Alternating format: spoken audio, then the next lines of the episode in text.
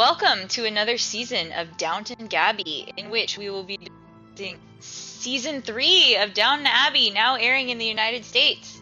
I am Brandy Sperry, recording from Los Angeles, California. I'm Shannon Bowen in Oakland. I'm Rachel Horowitz, also in Oakland. And I'm Teresa Schechter in Brooklyn, and I am so excited. Woo! Woo! Is it because Matthew and Mary finally got hitched? Yay! Yay! Oh my god, it's better Oh, than it's Princess about Di. Fucking time. I want to tell you guys something though. Right off the bat, they made a very serious change that I wasn't expecting. O'Brien's bangs. got a little- I noticed it right away too. It was like, wait, wait, wait. We are in a new era because I see those bangs. They're a little bit parted in the middle down the side of the forehead. They're not the like barrel curls. I don't know. I like old O'Brien bangs, but we can get into that a little later. Okay, back to Matthew and Mary got married. Woo!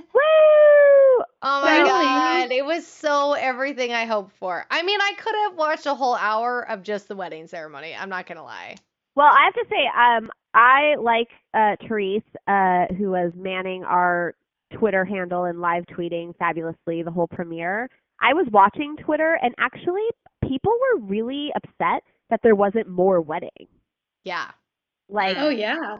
reception, dancing, more prettiness. It, it kind of ends abruptly at the altar. I know. I didn't get to see what the cake looked like or anything. You know the the thing that that, that happens right is that that in the UK that the first episode ended with the wedding and then you had this lovely glowy feeling that you could take away from the show and think about and ponder for a whole week. And then like as time passes a week later they're coming back from their honeymoon and that all feels very natural. And in this American show it was like bam! You know? Like like smash cut. Yeah. Awful. I think you I think you definitely need that break. And uh, I mean, she looks so pretty though. Can we take a second to appreciate yeah. the period wedding gown with from 1920s? You know, it's like you don't think that something with the super high neck and the long sleeves is going to be that gorgeous, but I loved it. Can we just it. have a moment of silence for headpieces like that? Damn. I really like the 1920s based on all these gorgeous headpieces. I'm not so much into the sack dresses, I'm not gonna lie, but give me a tiara, you know, parading as a, you know, feathered diamond headpiece any day and I'll take it. So, Yeah, yeah, the drop waist. I guess I find them very beautiful, but when I'm watching, you know, Mary, who's tall and slender, as a short, round person, I'm always like, no, that's that's never gonna look good on me. That's the only thing my brain goes to. He did look so glamorous, and I loved the scene where she's walking down the stairs in her wedding dress, and both her father and Carson are both gazing up at her, and like both of them are gonna- just gonna burst into tears. Oh, it was so nice. Carson's face is really pr- just precious in that in that scene. Carson. I mean, I loves got a little teary eyed. I got a little teary eyed. I mean, that's not saying a lot. I mean, I have yeah, that's not exactly cried. a confession. I have cried at a diamond commercial recently, which is the lowest of low. But I am saying, So long as you haven't cried at a yogurt commercial, I think you're still okay. not yet, not yet. We're getting close. But no, but he, and when he says, "I'm so very happy, my heart will burst with joy," or whatever that line was, it was just like so great. Dads and daughters, I love it. It was very sweet. You know, those guys really, uh, when they have to, they really step up. You know, Yeah. they're just Yeah. lovely. Yeah. I loved the whole procession through the town and the white flags. It was very classy, very it was really inspiring. You could see wedding blogs really picking up on the decor and There's definitely going to be some Downton Abbey themed weddings pretty soon, I'm sure. yeah. Well, the heir to Downton is marrying the the daughter of Downton, so you know. Pretty big That's deal. like- Yeah, can we talk about how Matthew always seems to fall into pots of money? I mean, how can I get this luck? There it's moments like this when the show is a little less masterpiece theater and a little bit more days of our lives to me. Like it reveals its soapiest nature when it just does these very convenient like setups and plot twists that are just That's like it's not just like Matthew fell into money. It's like there were two people ahead of him and they both died before Wait, was that Mr. Reggie- Pumpkin? Was that Mr. Pumpkin? Mr. Pushpin? they're like two guys and they both conveniently kicked off before Reggie did. Which is a weird thing anyway, because the writers had to invent them after the fact. So they're just making it even more convoluted than they need to make it. Right. To, build the tension of will Matthew get this money that he's going to not keep. And I just did you did you just want to smack him? I just I'm just I'm I'm it's just so disappointing is all I oh, say. He's being his very Matthewiest in this episode, and it's just aggravating. Like, it's so aggravating. I will defend it a little bit, though. I will defend this storyline because the tension and the potential power dynamics going on are really interesting, despite the convoluted nature of the plot. I did read Tom and Lorenzo do an excellent recap, like Beyond the Fashion. They just recap the show in a really articulate way, and they actually brought up a good point. Though on the other hand, uh, that Mary is super annoying. Like every time she throws a fit, they were their big question was they. You wonder if Matthew is like, I don't know, this is this just isn't worth it. On her side when she throws a fit. I don't know. Like Yeah. I think he's really being pretty pompous about his righteous virtue or whatever and she's like, This is my life. There's no fucking around anymore. Yeah, he's being very he's almost being weird and superstitious and like traditionally female, you know? Like What what? the, the Don't well, say that as an insult. You're with a bunch of feminists. Come on. That's what, no, no, no. I'm But saying what. what you're saying. Here's what I'm saying. When they traditionally accuse a woman of being hysterical, it's typically around things like this that seem irrational. Like Right. Lavinia did not die of heartbreak.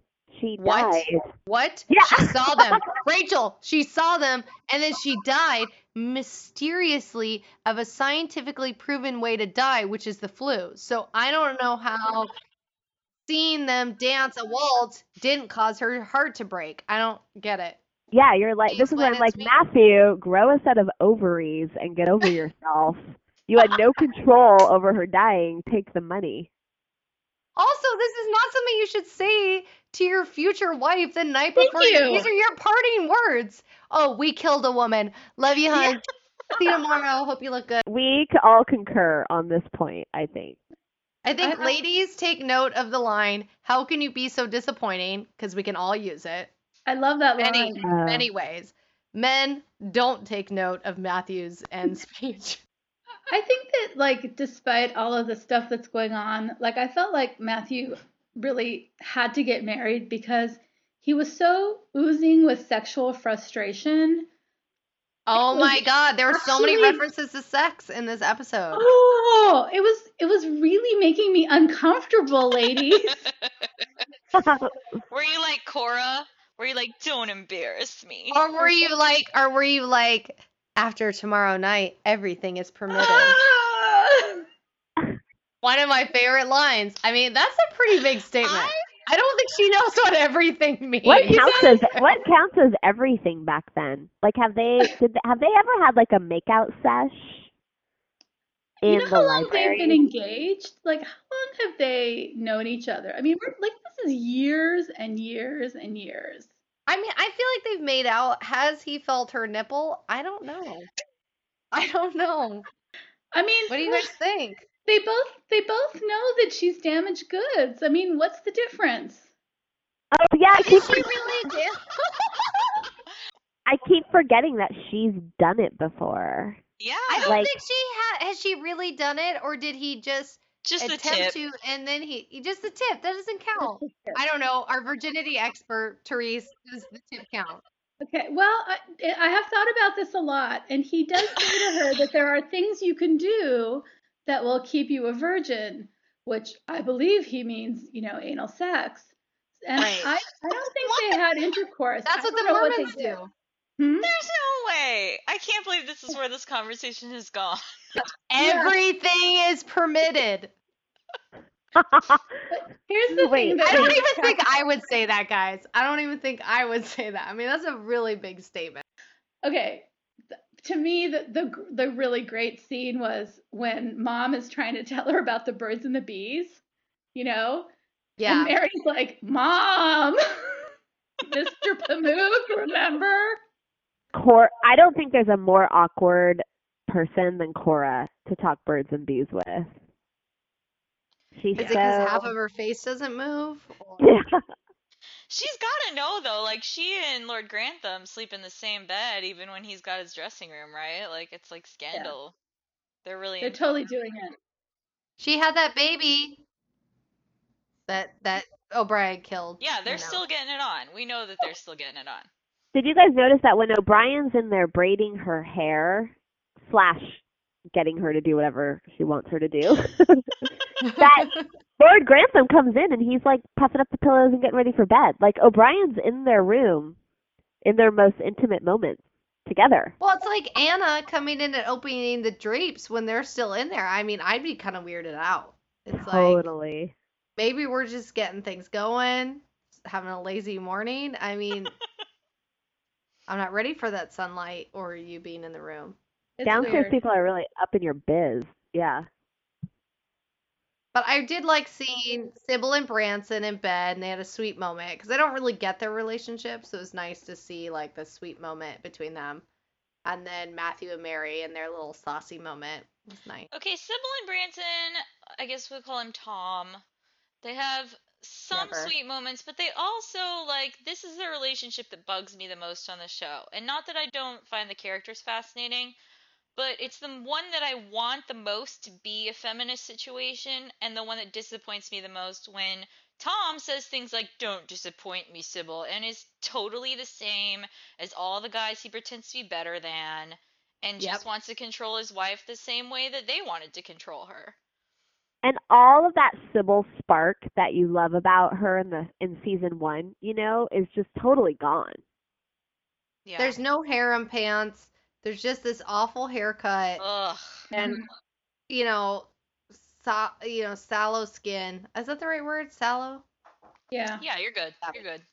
sallow skin and she just looks she looks terrible and she's passive and embarrassed and that one scene when they're in bed and he's sweet to her was like okay i get it but i still don't feel confident the way i like i get matthew and mary i get it even though she's a pain in the ass i get why he loves her you know but with them i don't know They they totally lack spark as actors too, I think.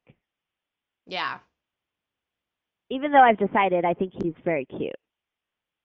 yeah you've had a long process of this when he started wearing suits you really liked that Yeah, yeah. I decided I really confirmed the other night that yes, he is cute. I think so too. I mean, I don't I don't even think Matthew's that cute. Sorry, I'm just saying it. He's all right. he has kind of he has a weak chin. He's all right. I mean, I think I think objectively the best looking male actor on the show has got to be the guy who plays Thomas. Uh okay, he's no Molesley, okay? I mean, come on. um, poor Yeah. I'd accept his shoehorn any day. Oh. Wait, God. hang on. Hang on. We have got to talk too about we have to talk about the sisters giving their little words to Mary before she goes down the aisle because Edith snap. What exactly does she say? She's like, well, you know, you got the heir and the money all wrapped up in one, and he's even kind of cute, so bully for you, basically. And yeah, and lo- love and like status all in one. Good for Right. you. Oh and her and Cora's like, never mind, Edith. Well, okay, so what Edith's having a really Edith's having a really hard time comparatively because arguably she also has love and status locked up with Sir Anthony Strallan. God knows why she loves such a boring weirdo, but she doesn't have the handsome young part that she mentions, and so it's not enough. Well, Anthony is not exactly reciprocating. Okay, we need to get Teresa in here. She's Sorry. the Edith expert. Oh, I'm sorry. I was just gonna say I think that she wants Anthony Strallan because he thinks that her hair is jolly. Oh, I know. It's such a good line. Men, write that one down. Have you you, write done that one something down. jolly Right. with your hair? It is Oh. a good line. Great line. It's maybe my favorite line. But he he thinks Yeah. she's beautiful. I don't think that's unreasonable for someone who has had Edith's position throughout her whole life to be a little bit smitten by someone who just notices her. I mean, we already saw it happen with the farmer or whatever a couple seasons ago, right? That So- hot night. And then the like burned faux Patrick again. I mean, anyone who notices her, she's gonna fall head over heels for. Hopefully, it happens enough times that she can start to respect herself a little bit more. But apparently, she's not gonna get the chance if she and Strallan are headed down the aisle. I mean, I don't know. She needs to get to London. She needs to get out of the country. I mean, that line where she says, like, all the marriageable men are dead. I mean, it was That's a heartbreaking Yeah. and just really poignant because it's so true. And it's like, but I can't get behind the Strallan thing. He's not right for her. I mean, at the very least, I don't think he really gets her. I mean, I think, yeah, he is amused by her, but I don't think he really gets her. And I think she's a very intelligent, Spitfire kind of girl. Everything I wish Sybil would have been, but then she just, you know, went down the typical route. Well, and I liked that the dowager told Lord Grantham like we've we've got to put an end to this because it's getting ridiculous. You like that? I thought it was so yeah, cruel. it's a little cruel, but I I don't know with the dowager. I felt like she kind of knows this is not good. I I don't know. I guess the Strauss the Anthony thing surprised me because I thought we had wrapped that up last season.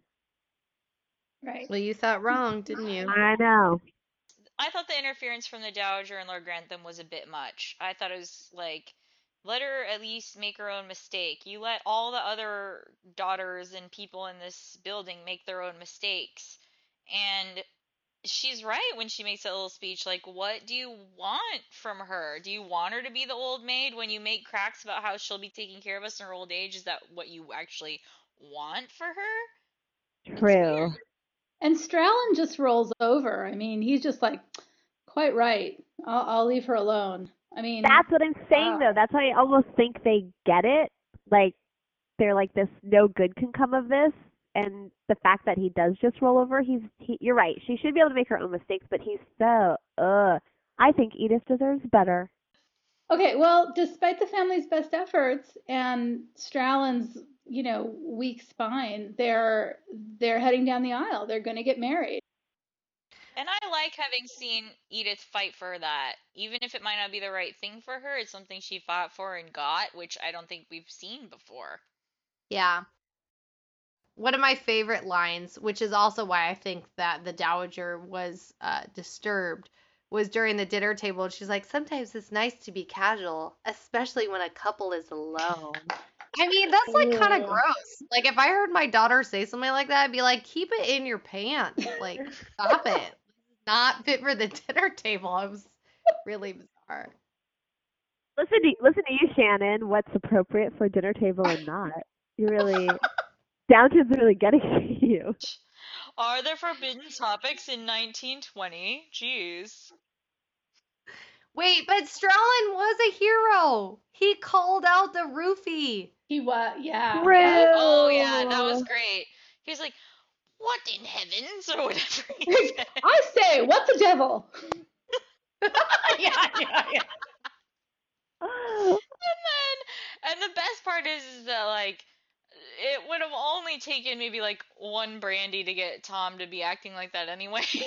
so, It's almost like there was a teleprompter there that was like Ireland, Ireland, Ireland, and he was like, I can't talk about peanut butter. We gotta talk about Ireland.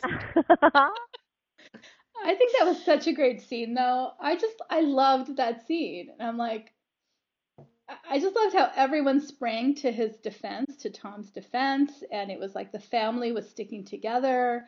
And that creepy guy's father is like, you should be ashamed of yourself. And Oh, it was. Good. It was a great I was scene. It was a really interesting test for the family because they could have gone either way, right? But they all sort of instinctively took him in as one of their own and said, you know, even though he's been acting boorishly, like we're gonna defend this guy because he's married to Sybil. He's a Crawley now, essentially. It was great. Yeah. And and Matthew's little speech. he's my best man. like That was great. I No, what I like- best man I want to have. He's high on drugs. I like their little bestie relationship. we can call it a bromance. We can A use that word. bromance. Yeah, I liked it. Someone tweeted during the show, the Dowager's hat, who had like a lot of great tweets during the show, but they tweeted Matthew and Tom totally need to make out. I'd watch it. Can we talk about Mrs. Levinson? Yeah. Yeah. She's kind of fun, huh? I really think she's wearing a version of a Happy New Year crown in every shot. I mean, there are all these like crazy feathers. All I kept thinking was Happy New Year, Happy New Year. She she is kind of a hilariously crass version of what I feel like British people think American people are like. Yeah. Like she just says whatever's on her mind. She's really improper half the time. She kind of chews loud. Yeah, every She's just a time they're like, open. shall we move on from the dinner? She's still like shoveling in the food. Yeah. I could watch a whole spin-off series that is literally just the Dowager and Martha Levinson in a room drinking tea all day. I'd watch it hours. I'd watch it cuz they're so it's so amazing to watch two awesome actresses with great lines. You know, spar. It was great. Yeah, they just trade barbs. I there are funny lines in there too, like Cora, like not every conversation ends with someone asking you for money, mother. Well, their whole ruse. We're gonna throw this dinner party and she'll want to save Downton was like one of the stupidest ideas. Really terrible plan. Like, what part of, like, we'll put some extra flowers on the table and invite some extra boring people did you think was gonna, like, work? Seriously. yeah. She's already met Carson and doesn't like him. There's nothing left to show. Well, she, I mean, it's so it's like a bad sitcom, and like this whole time, Martha Levinson is going on about how you have to move on and tradition is bullshit and stop living in the past. And for some reason, Mary and um, Granny think that the way to win her over is with this tradition stuff. Doesn't even make sense. Like, what are you ladies smoking? I feel like there were some really interesting comments made about how they need to be employers. yeah. And there was a moment where Lord Grantham, when he is talking about how the money's all gone, sort of seems more self aware than I've ever seen him, where he's like, if we don't employ people from the village, there's no point to it all. And I Yeah. wasn't sure that he understood that until that moment. So that feels very interesting to me. But and yet they're still in denial about it, even though it's become clear that they all know there's really no point to the way that they live anymore except tradition and then employment is sort of the cloak that's thrown over that. So, does anyone buy that Cora, when she hears that her husband has squandered her entire fortune, would just say, like, oh, there, there, this must be so hard for you? Because I know that Elizabeth McGovern did not buy it and she complained about it and refused to do it that way. And they told her, just do it that way. I had a lot of trouble with that scene and I thought it was really unrealistic and I was like, this is the hardest thing to stomach of this entire episode. Yeah, I didn't buy it at all. I was actually girding myself for a big fight. I could have bought her trying to act like that while struggling underneath, but I couldn't buy it as a genuine emotion because I think it's weird to me that she wasn't more worried about her daughters. Like maybe she could be like, I'm an American, I'll be fine.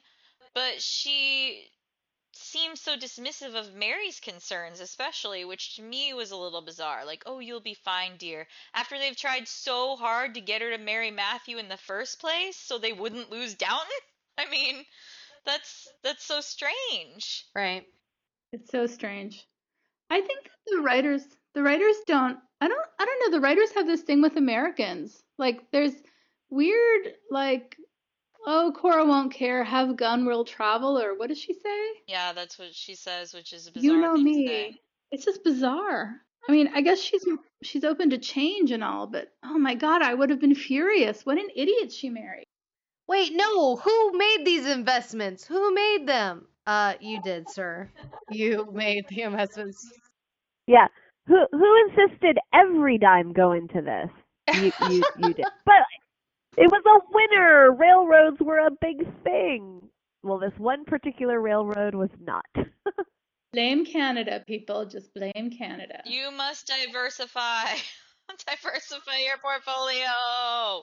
also, Cora Cora is arguably the most pampered of anyone in the family. I mean, is she ready to start brushing her own hair? No, I don't think what- so. No, I don't think so. I would. I thought I you would see some sort of, if not anger, worry from her in terms of, I literally my brain can't digest this. There's, you know what I mean?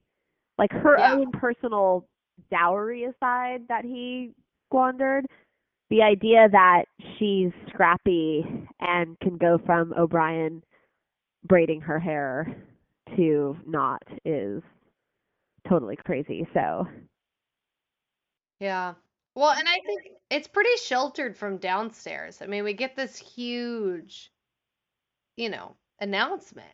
And I kept waiting, like, when is downstairs going to figure it out? And they don't seem to. which Anna knows. Anna Well- knows about it. She's not going to tell anybody. I mean, Well, she told her husband. well, he doesn't count. He's in he's in a musical version of the prison right now. Yeah, I know. I don't even know Newsies. over there. Prison story. I mean, he's But I fine. did think I thought that was a nice moment when Bates was genuinely sad. And you know it takes a lot for me to care about a Bates moment, but when he said like that touches me in here even with everything else, like I, that was sad. I'll just put it to you this way. I took the Anna Bates prison scenes as an opportunity to go get Cocoa Krispies and go to the bathroom. I don't even understand what the hell's going on. She found like Vera's like address book and is just looking people up and being like, "Say my husband's innocent." I don't. Brandy, they didn't have the internet, okay? I don't know how else to explain this I to just you. don't like. So she I- can't start a Save Bates Twitter campaign. So this is the next best thing. Like I don't understand. What kept what kept people back then from being like, I'm just gonna make up a diary. Dear diary, I killed myself. Yeah, she should just be forging some documents. Seriously. Yeah. Well, I think back then they had those people that were like uh, handwriting analysis, you know? and if you slanted to the left, you were a Gemini, you know? And yeah, then- why don't she should get a phrenologist in there to feel Bates's head and say whether he's guilty or not. I think I think what she needs is her spin-off show, Anna Bates, Private Eye, fighting crime in Edwardian England. Be, I would watch it. that'd be so I would watch amazing. I have to say that like I think this character has not been given very much to do. I find the actress very endearing and I want to like the character more than I do and I think if she just had something to do that was for herself rather than constantly for someone else, I would be more interested. I mean, let's think about it from Anna's perspective. She's had sex, what, maybe one to three times. I don't know how many times you could fit in around the small time period that we're in that room. Look, girl wants to get her man out, okay? This is the most sex obsessed podcast we've ever done. Okay, well let's talk about an asexual storyline which involves O'Brien. No, no, no. Let's talk about Mrs. Hughes' breast. Mrs. Oh. Hughes' breast. Oh, it was really sad. God No. bless Mrs. Patmore too, you guys. What a friend. I was I really know. upset when Mrs. Hughes kind of like is trying to be all strong and then she kind of breaks down like I don't want to be a sick woman and I don't want to be a dying woman and I was like, "Oh god. She's really kind of a a utilitarian character in a lot of ways. She just kind of swoops in to give advice to people, but I find her essential. And while I think in a storyline about cancer in the 1920s could be really interesting, I can't picture the downstairs without her. No. Although I still don't know what she does. What do you mean? say. She rattles the house. keys. She rattles keys and tells people to hurry along. She's the director. She directs everything that. but she's like she's like the assistant director. Carson's the director. Hey, everybody knows the AD does most of the heavy lifting. I thought she was in charge of all the maids. Mm-hmm. She Did I get that wrong? Yeah. She She is is, and she works it. with she works with the cook to make sure you know things are Her BFF. yeah. Like there's a lot more maids than just Anna. Ooh, and we saw Ethel Oh, promoted yeah. to Lady of the Street. That was Yeah. a really random scene. Did you guys that long scene with Isobel around women who are night workers who need a lot of rest? Like uh Cora's mom went on and on with the jokes, with the prostitute jokes. Yeah, it was I amazing. think I don't think the show's doing a great job at being in the aftermath of the war. Like they keep trying to Oh. reference it, but not really doing a you're very right. good job. You're totally right. But can we just talk about how Miss Patmore has the best lines? I mean, she's just come out of the bat as this comedic character. I mean, oh, look who swallowed a dictionary. Top 10 favorite Downton Abbey lines ever. When she walks That in great. and she's like, "Oh, am I the red-faced woman?" or whatever it is that she said. Yeah. She's so good Yeah. at reacting to something and then just immediately moving on. Or when she totally mocks Daisy's stupid protest. Look, this season's all about Daisy. It started off with her on a bicycle. what does Just it mean? think of where this Yeah, season can go. I mean, it's gonna go Was for that places. image of Daisy on a bicycle not just as exciting as the Titanic telegram that opened season one or the Oh, trenches that opened season two? I mean, seriously. Definitely. Yeah. There's nothing more explosive than Daisy on a bicycle. Daisy is like pissed Daisy this season. She's just which is not fun to watch. she's grumpy. Yeah. I'm not really interested in watching her have like a weird interest in Alfred, who's basically just William 2.0. He's so also, tall. He's so tall. And also related to O'Brien.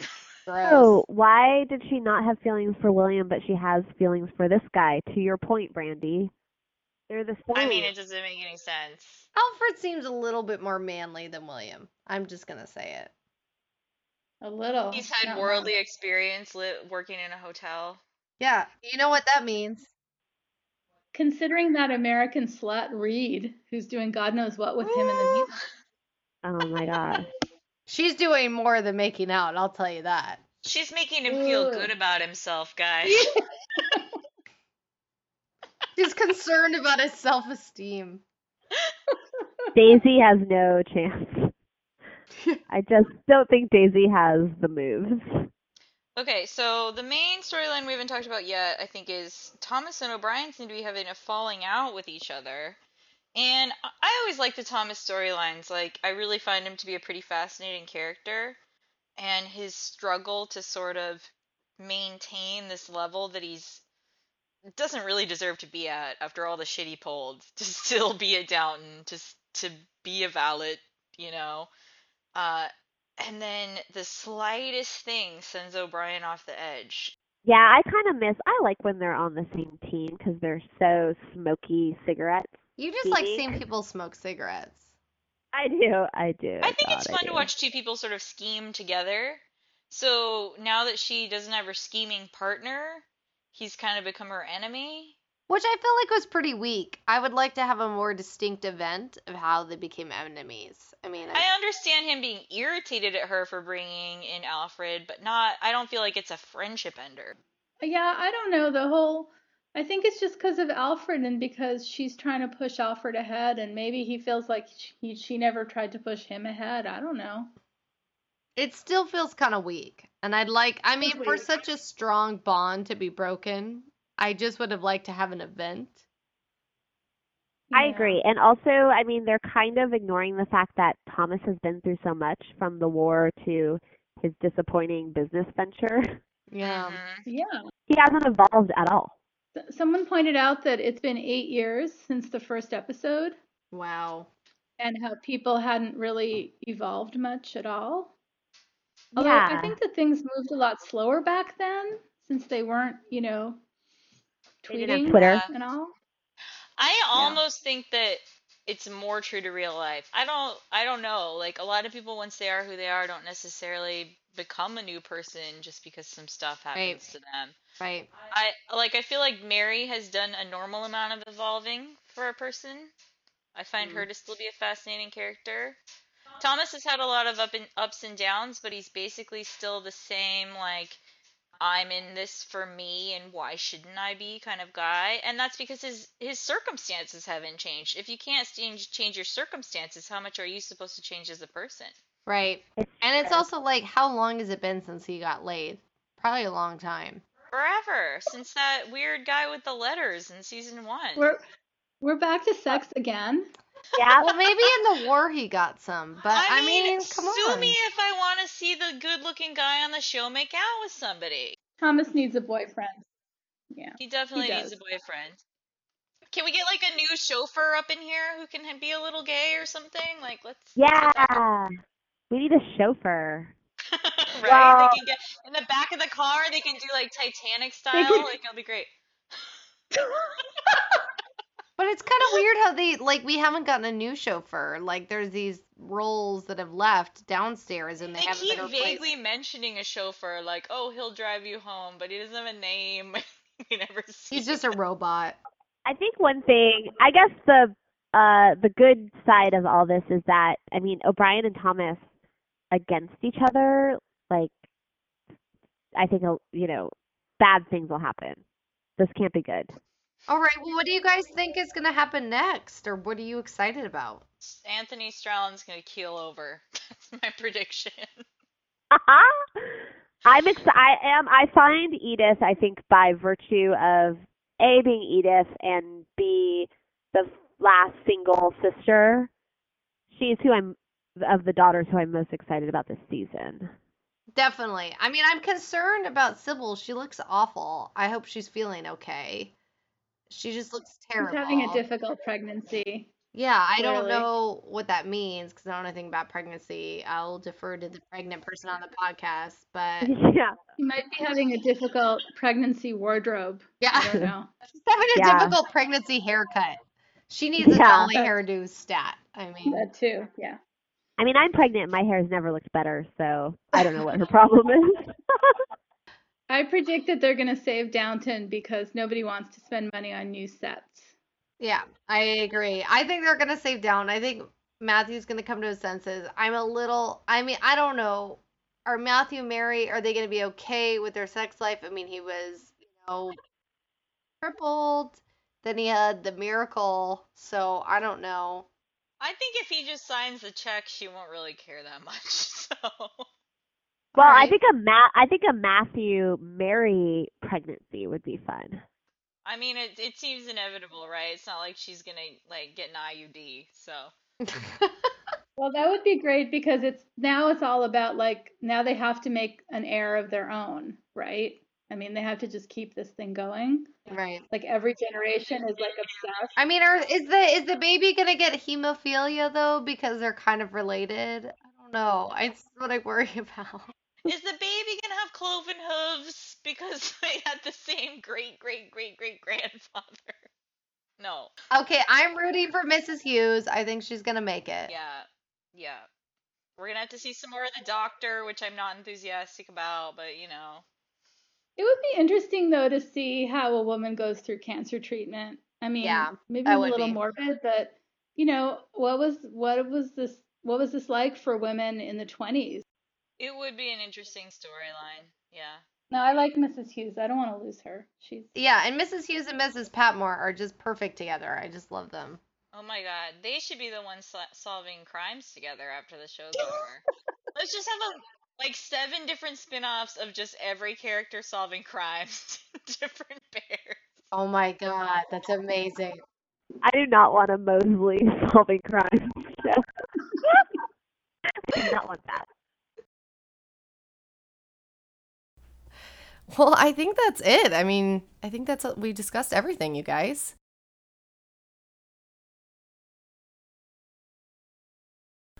Thank you for listening and stay tuned until next week. You can find us on Facebook at Downton Gabby, on Twitter at Downton Gabby, and on Tumblr at, you guessed it, Downton Gabby. Come on. Let's talk about sex, baby. Let's talk about you and me. Let's talk about all the good things and the bad things that make me. Let's talk about sex. Let's talk about sex. Let's talk about sex. About sex for now. To the people at home or in the crowd, it keeps coming up anyhow.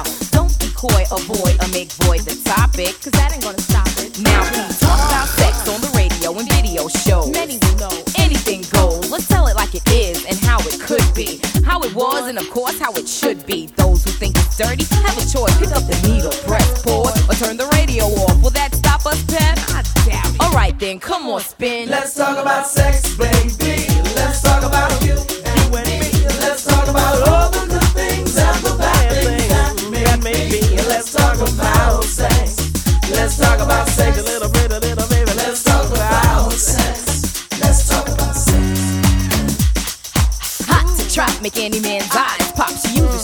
Get whatever she don't got. Fellas droop like fools, but then again, they're only human. The chick was a hit because her body was booming. Gold, pearl, rubies, crazy diamonds. Nothing she wore was ever common. Her dates, heads of state, men of taste, lawyers, doctors. No one was too great for her to get with or even mess with. The press, she says, was next on her list. And uh, believe me, you, it's as good as true. There ain't a man alive that she couldn't get next to. She had it all in the bag so she should have been glad. But she was mad and sad and feeling bad, thinking about the things that she never had. No love, just sex. Followed next with the check and the note. That last night was dope, dope, dope, dope.